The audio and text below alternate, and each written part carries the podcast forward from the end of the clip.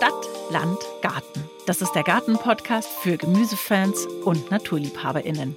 Wir sind Alex und Lena und wir nehmen euch mit in unsere Gärten. Wir legen Wert auf natürliches und naturverbundenes Gärtnern. Und ihr seid dabei, wenn wir Gemüse vorziehen, Insektenweiden säen, Beete bestücken und hoffentlich am Ende die Früchte ernten.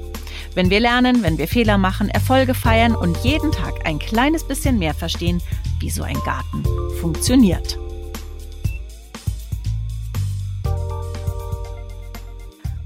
Hallo Alex, schön dich zu sehen zu unserer vierten Folge von Stadtland Garten. Hi Lena, grüß dich. Ich freue mich auch, dich zu sehen. Was hast du so in den letzten zwei Wochen erledigt im Garten? Wenn ich ehrlich bin, habe ich in meinem Gemüsegarten fast gar nichts gemacht. Ein bisschen Beetvorbereitung und ein bisschen so ein bisschen aufgeräumt. Aber tatsächlich habe ich mich mehr um die Hühnervoliere gekümmert. Wann sollen die Hühner denn kommen? Ich schätze, realistisch ist die erste Maiwoche. Okay, das ist relativ bald.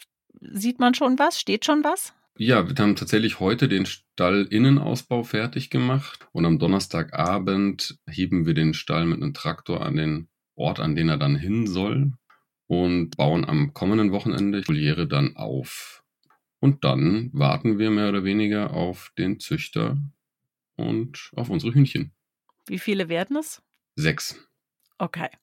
Wir machen auch eine Hühnerfolge, die haben wir schon fest eingeplant. Da erzählst du dann so ein bisschen mehr darüber. Für mich mhm. steht das Thema nicht zur Debatte, denn in unserem Schrebergarten kann ich mich nicht jeden Tag um die kümmern. Aber ich bin natürlich total gespannt, wie das bei euch wird mit den Hühnern. Das ist bestimmt ein Abenteuer. Und es gibt ja durchaus relativ viele Leute inzwischen, die auch Hühner halten. Also die Folge kommt definitiv. Was hast du gemacht?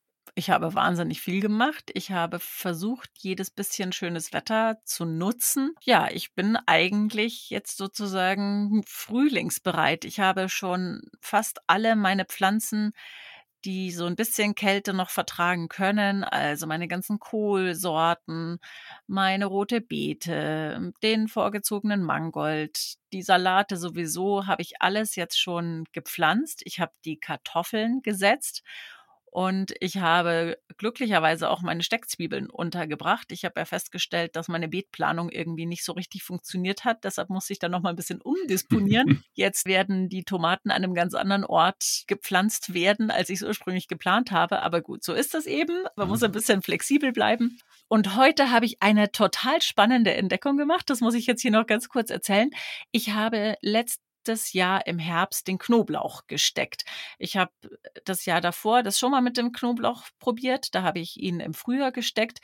Aber das Ergebnis war so semi-befriedigend. Es mhm. kamen zwar überall tolle Knoblauchknollen, aber die einzelnen Zehen waren wahnsinnig klein, so dass es ein irres Gefutzel war, wenn man dann mal in der Küche ein bisschen Knoblauch gebraucht hat. Und jetzt versuche ich es, denen einen Vorsprung zu geben, indem ich eben den Knoblauch im Herbst gesteckt habe. Und um dieses Beet habe ich mich heute ein bisschen gekümmert und habe tatsächlich was ganz bemerkenswertes zwischen den Knoblauchpflanzen entdeckt. Und mhm. zwar Karottenpflanzen. Und das Interessante ist, ich habe die dieses Jahr dann nicht gesät, aber ich habe mich dann erinnert, dass ich glaube, ich habe die letztes Jahr gesät und habe mich darüber geärgert, dass sie nicht gekommen sind. Ich habe ja irgendwie nie Glück mit Karotten und, und habe es schon fast aufgegeben, obwohl ich dieses Gemüse so wahnsinnig liebe und habe festgestellt, dass sie jetzt dieses Jahr gekommen sind. Also es ist echt spektakulär. Jetzt werde ich offensichtlich dieses Jahr vielleicht Karotten haben,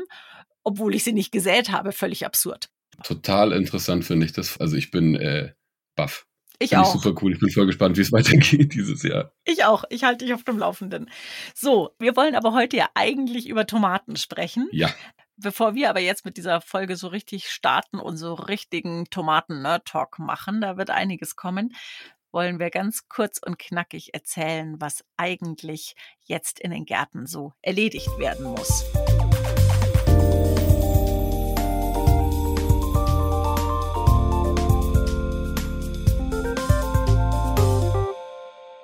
Das erste Mal Rasenmähen steht an. Zumindest bei mir. Definitiv die nächsten Tage fällig, wenn es mal ein bisschen länger trocken bleibt. Ihr könnt eure Kartoffeln setzen. Ich habe ja schon erzählt, ich habe es gerade schon gemacht. Am besten, ihr setzt die Kartoffeln, die ihr im Idealfall habt, vorkeimen lassen. Aber selbst wenn dem nicht so ist, dann könnt ihr sie auch ungekeimt in die Erde setzen. Dann brauchen sie vielleicht ein bisschen länger. Ihr macht dazu ja, so 10 bis 15, 10 bis 20 Zentimeter tiefe Rillen, setzt die Kartoffeln da so im Abstand von 30, 35 Zentimeter in den lockeren Boden macht dann wieder zu und später dann, wenn das erste Grün kommt, aber da sprechen wir dann auch nochmal explizit drüber, müsst ihr sie dann anhäufeln. Der Reihenabstand circa 60 Zentimeter. Ich persönlich pflanze zwischen den Kartoffeln immer Buschbohnen. Das funktioniert mhm. hervorragend. Mhm. Alles, was eben nicht der Kartoffel im Boden zu viel Konkurrenz macht. Also sowas wie Karotten oder rote Beete ist vielleicht nicht ganz optimal. Ihr könnt auf jeden Fall anfangen, draußen vorzuziehen. Ich habe mittlerweile einige Platten draußen stehen mit roter Beete und ähnlichem. Da muss ich jetzt keinen Raum in der Wohnung mehr belegen.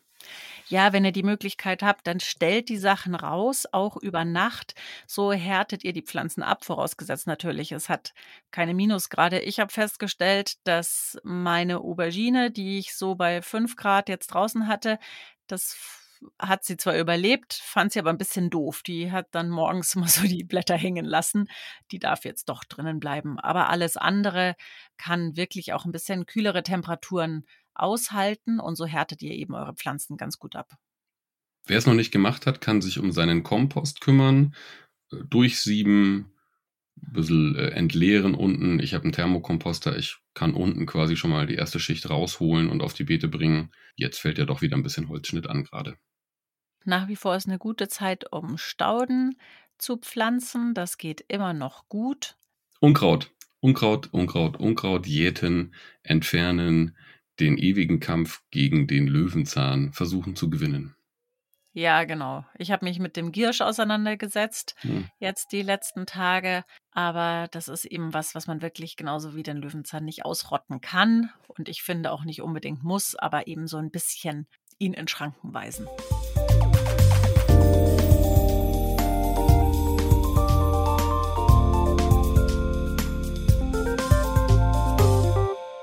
Das war unser kurz und knackig. Und jetzt stürzen wir uns auf die Tomaten.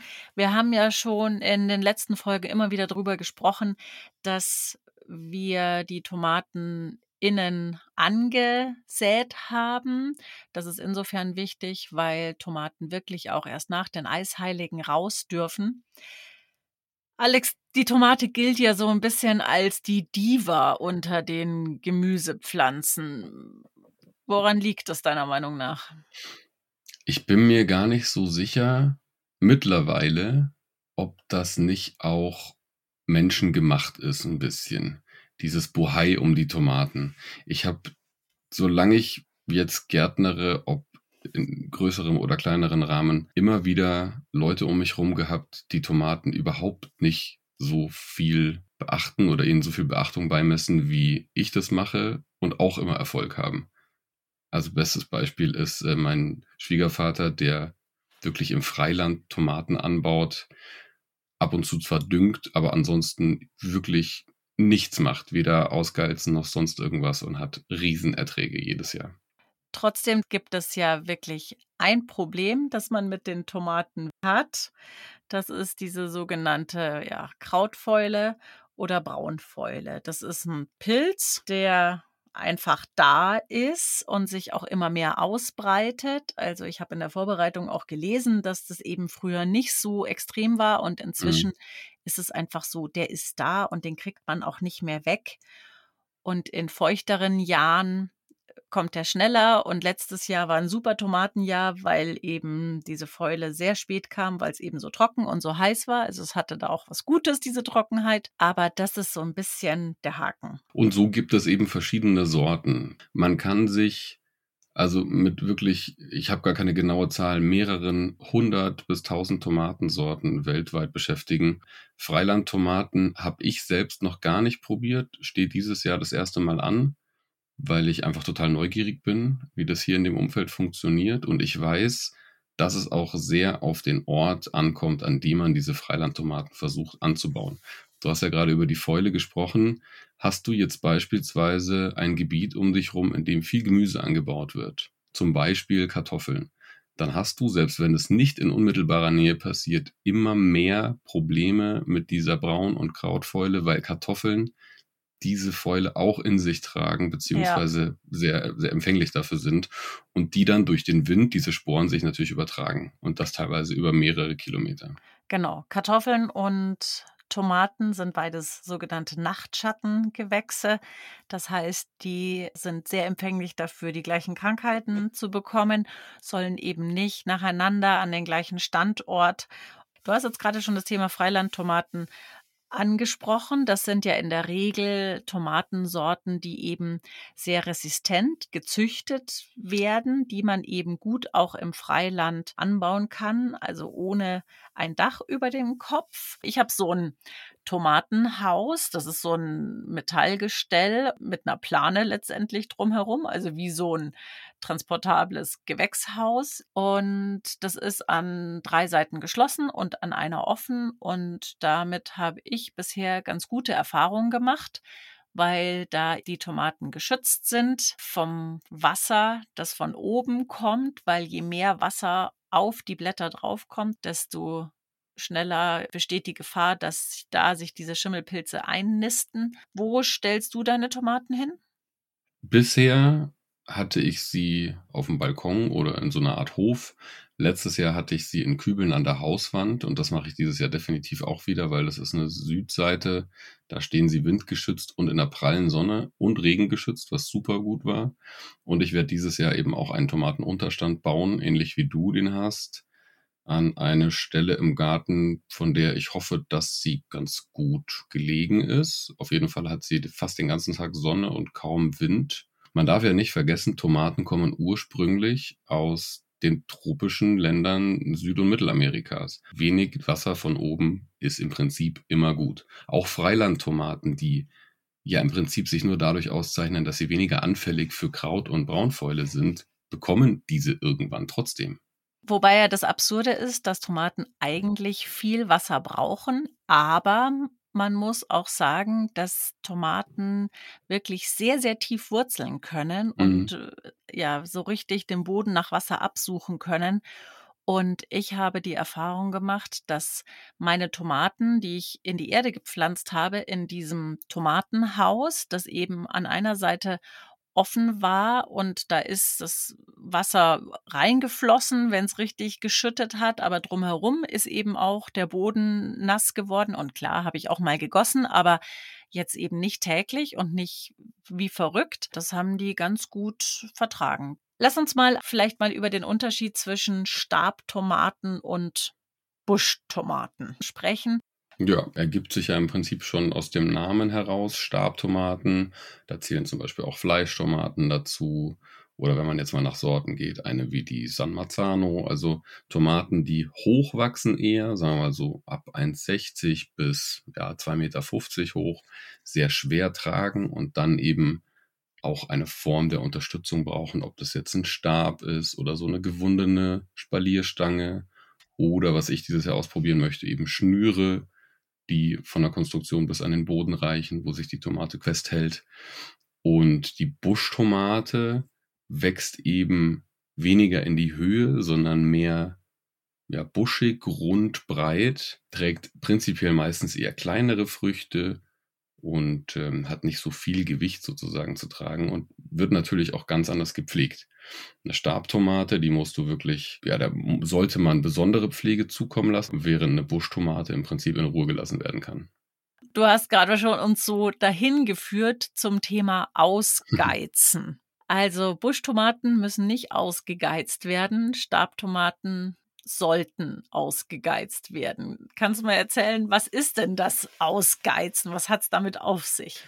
Das Ausgeizen ist im Prinzip das Entfernen von Trieben, die einem Ertrag im Weg stehen oder die Pflanze so wachsen lassen, dass sie eben ihre Kraft in die Pflanze steckt und weniger in die Früchte. Man macht an den Blattachseln diese kleinen Triebe, die ständig entstehen, kann man ausknipsen mit den Fingern einfach so weg, wegzupfen und das kann man im Prinzip in der, in der Wachstumsphase wirklich jede Woche machen. Sonst steckt die Pflanze ihre Energie da rein, immer mehr zu wachsen, immer mehr in die Breite auch zu wachsen, anstatt Früchte zu bilden. Und wir wollen an der Stabtomate einen, maximal zwei Triebe starke in der Mitte, an denen die Früchte wachsen. Und auch irgendwann in der Höhe begrenzt, ich sag mal Ende August, Anfang September sollte man oben den letzten Blütenstand abknipsen, dann wächst die Tomate nicht mehr in die Höhe und steckt ihre letzte Kraft wirklich in die Ausbildung der Früchte. Diese Triebe sollen nicht besonders lang werden, weil sonst wird einfach die Stelle, an der man die Pflanze verletzt, zu groß. Hm. Also man sagt so 10 Zentimeter maximal, maximal, maximal. Aber ich muss sagen, die tricksen einen auch echt aus, diese Tomaten. Also mir passiert es jedes Jahr aufs Neue, dass ich eigentlich die wirklich gut angucke und dann macht es plötzlich zack und irgendwie ist da plötzlich schon wieder ein ja, 20 mhm. Zentimeter mhm. langer Trieb und den hat sie heimlich schon leise, ohne dass ich es gesehen habe, irgendwie bekommen. Das ist jetzt per se kein Weltuntergang. Und ob die Tomate dann am Ende fünf äh, Früchte weniger hat, ist natürlich für einen Hobbygärtner auch völlig irrelevant. Also da muss man sich jetzt auch nicht stressen lassen, wenn man ganz ehrlich ist. Ich finde, Hobbygärtner müssen ja ihre Pflanzen jetzt auch nicht auf maximalen Ertrag trimmen. So man kann es. da auch mal die Pflanze Pflanze sein lassen. Also man schadet der Pflanze nicht, aber man bringt sich halt selber vielleicht um die ein oder andere Tomate. Ja, und es geht ja nicht nur um den Ertrag, sondern auch darum, dass man wieder mehr Luft an die Pflanze lässt, dadurch, dass man eben zwei Triebe oder einen Trieb in der Mitte nutzt und nicht ständig kleine Seitenarme sich generieren, die am Ende dafür sorgen, dass die Pflanze kompakter wird. Man will eine gute Durchlüftung, das verhindert oder beugt Krankheiten vor und ähm, wie gesagt, kann den Ertrag steigern. Dieses Jahr mache ich das erste Mal so, dass ich mich wirklich mit Sorten im Vorfeld auseinandergesetzt habe und geguckt habe, was mag eigentlich meine Familie, was mag ich gerne auf dem Teller haben oder in der Schüssel und habe sowohl Buschtomaten mir rausgesucht für die Kinder, kleine gelbe und rote, weil die können sie die ganze Zeit von der Terrasse naschen. Das sind auch die, die in Kübel dann da stehen an der Sonnenwand. Das sind im Prinzip nicht mehr meine Tomaten, das weiß ich jetzt schon. Und dann gibt es unsere Salattomaten, sage ich mal. Das sind die San Marzanos hauptsächlich. Und dann haben wir noch eine Sorte, die schön auf dem Teller aussieht, eine grüne. Und eine Fleischtomate, die wirklich für die Soßen genutzt wird, die meine Frau dann einkocht. Das äh, finde ich super, wie du dir die ausgesucht hast. Ich habe mir die im Vorfeld auch ausgesucht und natürlich habe ich viel zu viele ausgesucht. Ich glaube, ich habe sieben oder acht Tomatensorten mir ausgesucht. Ich weiß, dass es Menschen gibt, die dann nur müde lächeln ja. können, die irgendwie 200 Sorten anbauen, aber äh, bei mir werden die ja irgendwie alle drinnen und dann auf dem Balkon vorgezogen. Und wie gesagt, sie können erst ab Anfang Mitte Mai wenn es wirklich frostfrei ist, raus. Insofern muss man die ja doch ein Weilchen auch drinnen aushalten. Aber ich habe mich dieses Jahr wirklich völlig von, von den Namen und vom Aussehen leiten lassen und von der Farbe. Also mhm. ich habe blaue bzw. lilafarbene Tomaten dieses Jahr. Die heißen auch Dancing with Smurfs oder so ähnlich. Dann habe ich gelbe Tomaten, die in, wohl wirklich so ein bisschen bananenförmig werden. Mhm. Die heißen auch Banana Legs. Dann noch teilweise ja so rot-pinke mit grünen Streifen. Und ob die schmecken oder nicht, wird sich rausstellen. Also da werde ich von berichten. Und mein Plan ist so ein bisschen eben ja, zu gucken, welche schmecken mir und die behalte ich dann bei mhm. im Sortiment, aber eben auch immer wieder neue Sorten auszuprobieren. So will ich das auch machen. Ich meine, wir tauschen ja sowieso äh, hin und her immer, da freue ich mich jetzt schon drauf. Und ich habe erst auch überlegt, so Saatgut selbst zu gewinnen aus unseren Tomatensorten, weil ich das so cool finde, Saatgut zu gewinnen und weil wir eben keine F1-Hybriden nutzen. Aber dafür denke ich mir immer, es gibt so viele Sorten, die ich noch ausprobieren will, will mich noch gar nicht auf irgendein Saatgut festlegen. Ich habe jetzt quasi zweckmäßig ausgewählt. Du hast so ziemlich auf den Namen geachtet und dich davon inspirieren lassen. Und man kann sich natürlich auch an der Form orientieren. Es gibt Tomaten, die haben runde Früchte. Es gibt Tomaten, die haben ganz unregelmäßige Formen, wie zum Beispiel diese Ochsenherztomate. Dann gibt es äh, längliche Tomaten, wie vielleicht eine Banana Lex oder auch die klassische San Marzano. Und dann gibt es eben Buschtomaten, kennt man auch unter Cherry-Tomaten oder ähnlichem. Und Rispentomaten. Genau, Rispentomaten. Und es gibt noch kleinfrüchtige Obsttomaten. Das sind zum Beispiel eben die wilden. Dann gibt es so Kirschtomaten und Johannisbeertomaten.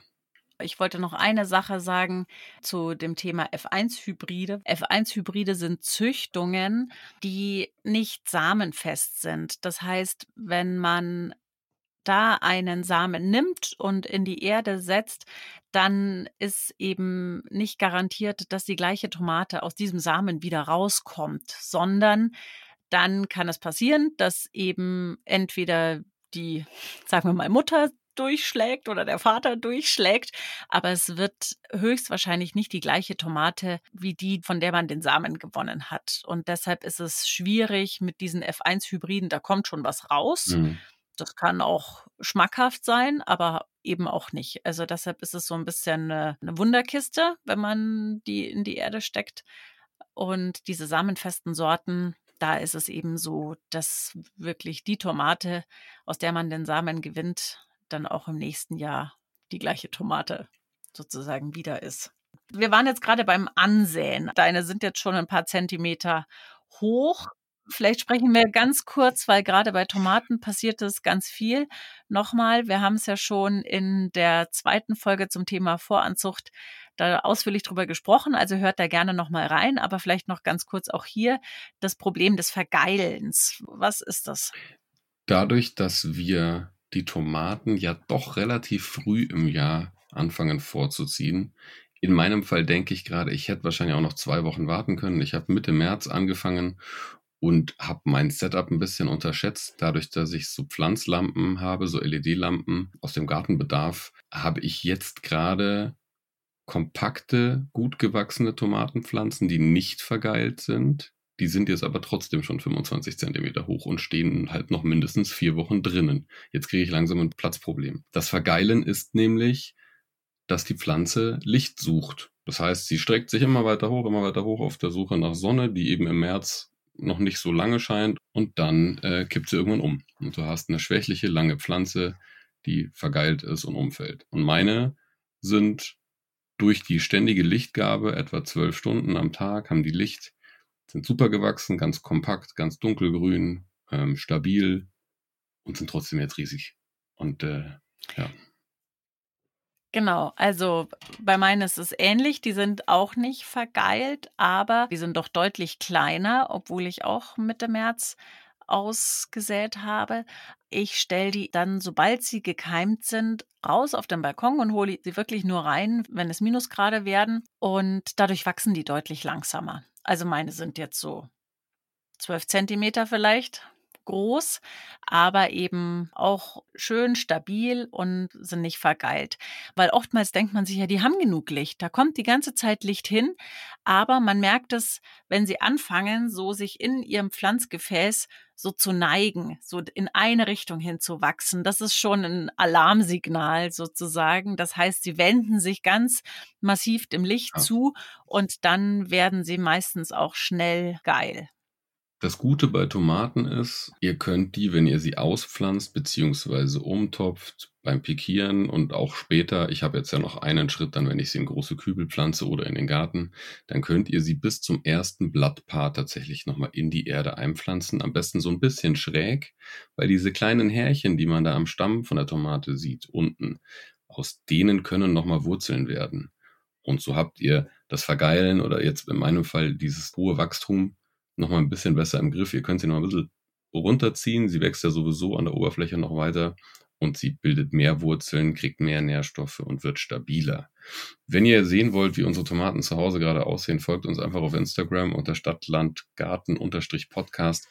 Da schieben wir immer wieder Fotos nach von unserer Anzuchtsituation zu Hause, die jetzt quasi vor den Eisheiligen ja noch äh, so besteht. Und da seht ihr auch unsere Tomatenpflanzen. Und dann kann ich vielleicht noch ergänzen, ihr könnt uns inzwischen auch auf YouTube sowohl anhören, also den Podcast hören, als auch anschauen. Und zwar laden wir da ja, so kleine Rundgänge durch unsere Gärten hoch und ihr könnt einen Eindruck davon gewinnen, wie es in unseren Gärten aussieht und was sich da so tut und was wir da so erledigt haben in den letzten Wochen. Also folgt uns gerne auf YouTube, da findet ihr uns auch unter Stadtlandgarten-Podcast. Jetzt zurück zu den Tomaten. Das Thema Anbinden. Vielleicht sollten wir über das Thema Anbinden noch sprechen. Ja. Stabtomaten, der Name sagt es ja schon, brauchen eine Stütze. Wann fängst du an damit und machst du das auch mit so kleinen Schaschlik-Spießchen oder wie sieht das bei nee. dir aus? Ich habe jetzt aktuell, ich glaube, 25 oder 30 Tomatenpflanzen zu Hause drinnen stehen. Die sind ziemlich stabil und ich habe mir zwei kleine Ventilatoren besorgt, eigentlich um so ein bisschen das Raumklima unter Kontrolle zu halten, weil da drin riecht es mittlerweile wie in einem Gewächshaus und ich gieße natürlich auch irgendwie mal 60, 70 Pflanzen in dem Raum. Da ist dann schon auch eine gewisse Feuchtigkeit und dann kippe ich das Fenster und habe diese Ventilatoren an. Die bringen die feuchte Luft nach draußen, haben aber auch den Vorteil, dass die Pflanzen sich alle so ein bisschen wie im Wind hin und her neigen. Und das sorgt dafür, dass sie stabiler werden und wie in der freien Natur eben auch versuchen, standhaft zu bleiben. Das kann man übrigens auch bei Tomaten sehr gut machen, wenn die so klein sind, noch fünf bis zehn Zentimeter oder 15 Zentimeter. Man kann die streicheln. Wenn man die in einem, einem Kasten zum Beispiel hat oder auf, auf einem Regalbrett oder so, dann kann man ganz zart mit der Hand über die Spitzen dieser Tomatenpflänzchen streicheln. Und das macht man einmal am Tag und kriegt stabilere Tomatenpflanzen, weil die natürlich denken, sie müssen sich festhalten und bilden einfach nochmal ein bisschen stärkere Wurzeln aus und ein bisschen stärkeren Stamm. Wer sie jetzt schon rausgestellt hat, zum Beispiel auf dem Balkon, so wie ich, der kann sich das sparen, denn da kommt dann der Wind und weht die Pflänzchen hin und her und dann muss man sie nicht streicheln und schütteln, sondern dann übernimmt das der Wind. Insofern habe ich sie noch nicht auf Schaschlikspieße äh, gebunden. Ich fange damit an, wenn ich sie jetzt in die Kübel ausbringe, wenn ich sie in den Boden pflanze, und ich merke, dass sie es brauchen tatsächlich. Das ist, glaube ich, so ein Erfahrungswert, wenn ich das Gefühl habe, oh, jetzt, jetzt werden sie hoch und der Wind schüttelt auch so ein bisschen an ihnen. Wir haben hier draußen ziemliche Sturmböen teilweise, auch an der Hauswand. Dann kriegen sie ihren Stab. Und in meinem Tomatenunterstand möchte ich es dieses Jahr so probieren, dass ich von den Querlatten, auf denen das Dach aufliegt, Schnüre runter auf die Erde lasse. Und dann bindet man im Prinzip das unterste Ende der Schnur in Bodennähe an die Tomate. Und dann dreht man die Tomate so ein bisschen um die Schnur rum und dadurch wird die dann auch straffer. Man sollte das nicht ganz straff von Anfang an machen, sondern ein bisschen locker. Die Tomate bringt dann das Gewicht irgendwann auf diese Schnur. Also meine bekommen einfach so einen klassischen Bambusstab und ich binde sie mit so einem Pflanzendraht an, relativ locker. Ich mache das immer unter einer ja, einer Blattkreuzung, äh, so dass sie nicht nach unten sacken kann. Aber man muss eben auch wirklich aufpassen, dass man den Stamm nicht einschneidet. Ich habe auch schon überlegt, ob ich mir so Pflanzenklammern mal besorgen soll. Mhm. Die sehen so aus wie so Wäscheklammern, nur dass sie eben mehr Platz haben. Aber die sind aus Plastik und die sind so schnell dann wieder im Eimer, weil da kommen dann Sonne und Regen und Witterung und so. Und dann wird dieses Plastik sehr schnell sehr mürbe und bricht. Und bis jetzt habe ich mir gedacht, ich lasse es. Also ich mache es dann einfach mit diesen kleinen Drähten. Auch wenn man die dann am Ende, wenn man das Feld abräumt, alle wieder raussammeln muss und abschnibbeln muss und so, weil man das ja nicht auf den Kompost schmeißen kann. Bis jetzt bin ich ganz gut gefahren mit diesen Drähten. Also ich habe die Klammern und Drähte, aber die Klammern habe ich bestimmt schon acht Jahre, würde ich schätzen. Da ist ein Schwund dabei. Es gibt welche, die sind ein bisschen dicker und welche, die sind ein bisschen dünner und die dickeren halten tatsächlich richtig gut. Okay. Die rosten zwar hier und da, aber ähm, sie halten über mehrere Jahre. Ja. Vielleicht sprechen wir noch über das Thema Boden. Ich habe gelesen, lehmiger Sandboden ist das Beste für Tomaten. Das hat mich total gefreut, denn ich habe lehmigen Sandboden. Aber an und für sich gilt letztendlich, sie mögen keine totale Trockenheit. Also sie müssen auch mit ihren langen Wurzeln einfach noch an Wasser rankommen können. Sonst muss man schon auch schauen, dass man sie gießt. Und was sie aber auch überhaupt nicht mögen, ist Staunässe. Also du, Alex, mit deinem Lehmboden musst, wenn du sie in den Boden, Lehmboden pflanzt, wirklich auch eben gucken, dass ja, sie keine nassen Füße bekommen. So ist es. Ich habe ja mein äh, geliebtes Kokossubstrat oder Kokosquellziegel, die ich immer mal äh, in den Boden bringe, die eben überhaupt kein Wasser aufnehmen, diese Kokosfasern, die gepressten, und meinen Boden so ein bisschen auflockern dahingehend. Und das werde ich auch da machen beim Tomatenbeet. Das Schöne ist ja auch, dass sie standorttreu sind. Also tatsächlich kannst du ja Tomaten über Jahre immer am gleichen Ort aufziehen und anbauen, es sei denn, du kriegst eine Krankheit rein. Wenn du mal wirklich schwere Braun- und Krautfäule drin hast, dann solltest du den Standort wechseln. Ansonsten habe ich gelesen, alle paar Jahre mal wirklich tiefgründig bis zu 50 Zentimeter die Erde austauschen. Natürlich jedes Jahr schön Kompost geben und sich um den Boden kümmern, aber die bleiben gerne am gleichen Standort. Ja, und das Problem könnten auch noch diese Kartoffelnematoden sein. Wenn man die mal im Boden hat, dann hat man ein Problem.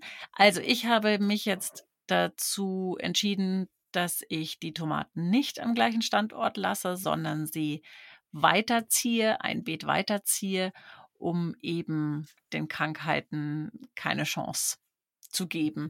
Das ist natürlich der Vorteil mit so einem transportablen und wieder zusammenklappbaren oder zusammenfaltbaren Tomatenhaus, wie ich eins ja. habe. Ich kann damit umziehen, wohin ich möchte. Beim Düngen ist es dann eben so, dass Tomaten unheimlich gut funktionieren, wenn man sie mit ihren eigenen Pflanzenresten mulcht. Dann hat man immer das Laub und auch das vom Ausgeizen, die kleinen Triebe, die schmeiße ich direkt auf den Boden zur Tomate hin und das düngt sie so ein bisschen.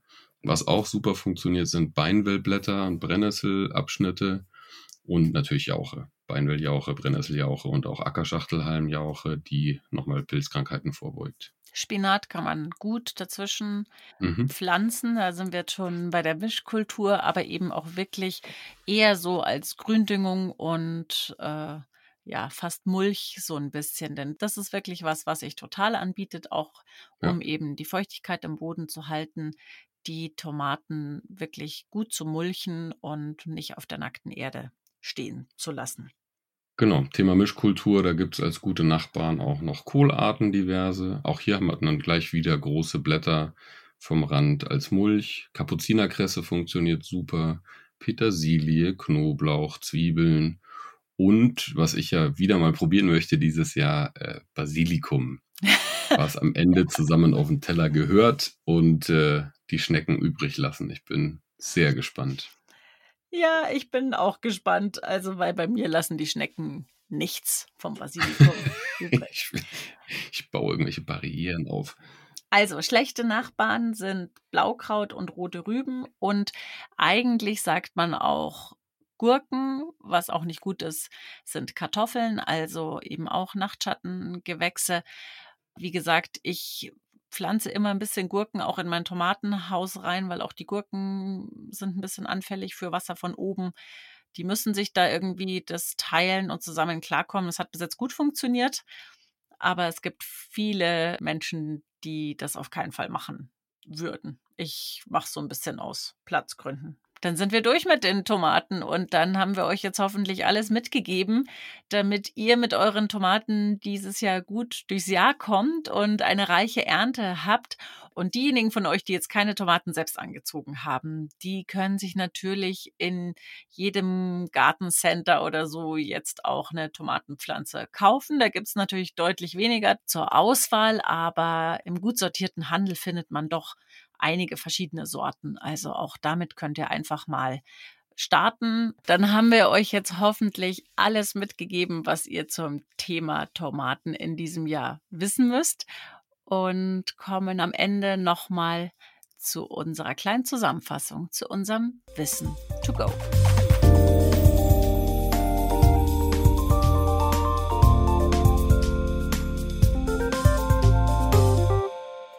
Egal, ob ihr Tomaten aus Samen vorzieht und euch um alte oder junge Sorten kümmert, ob ihr Tomaten aus der Gärtnerei kauft oder von Freunden geschenkt bekommt, Tomaten brauchen Pflege. Maßgeblich ist bei Stabtomaten das Ausgeizen, also das Entfernen der kleinen Seitentriebe. Wenn ihr Probleme beim Voranziehen mit dem Vergeilen habt, dann pikiert sie und pflanzt sie einfach ein paar Zentimeter tiefer ein So verkürzt ihr den Stamm, die Tomate kann nochmal Wurzeln schlagen und neigt nicht dazu, umzukippen. Alle Tomatensorten außer die sogenannten Freiland-Tomatensorten mögen nicht unbedingt gerne Wasser von oben. Lieber also immer in Wurzelnähe gießen und auch versuchen, die Tomate auch nicht am Stamm mit Wasser zu berühren. Einfach am besten nicht mit Wasser berühren. Die Tomate liebt es sonnig und warm und mag es nicht besonders gerne feucht. Denn wenn es zu feucht ist, dann ist die sogenannte Krautfäule eigentlich vorprogrammiert. Das ist ein Pilz, der sich vor allen Dingen erstmal auf die Blätter setzt.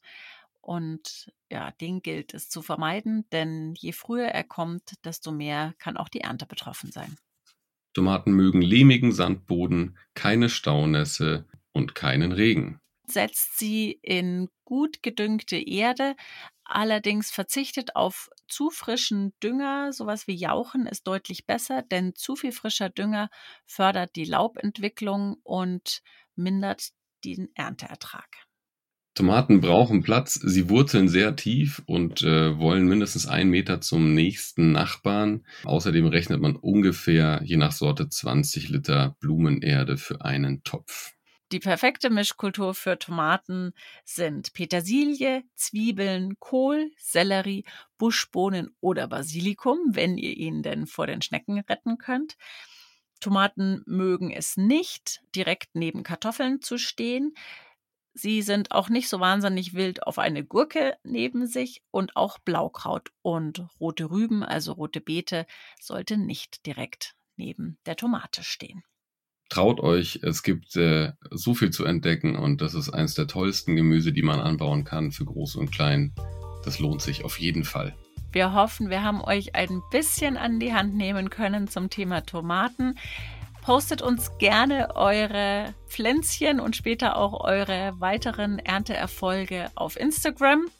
Unter Stadtlandgarten-Podcast findet ihr uns dort. Da kündigen wir auch jede weitere Folge an. Und da sind wir schon beim Thema. Das nächste Mal sprechen wir über Bienenblumen. Die nächste Folge erscheint pünktlich am 1. Mai für euch. Feiertag, da kann man direkt reinhören. Am frühen Morgen zur ersten Tasse Kaffee.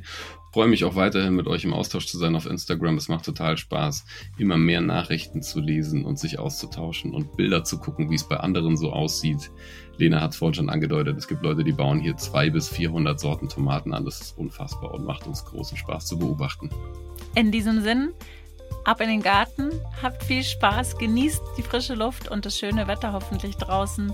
Bis bald. Alex, mach's gut. Du auch, Lena. Bis bald. Ciao, ciao.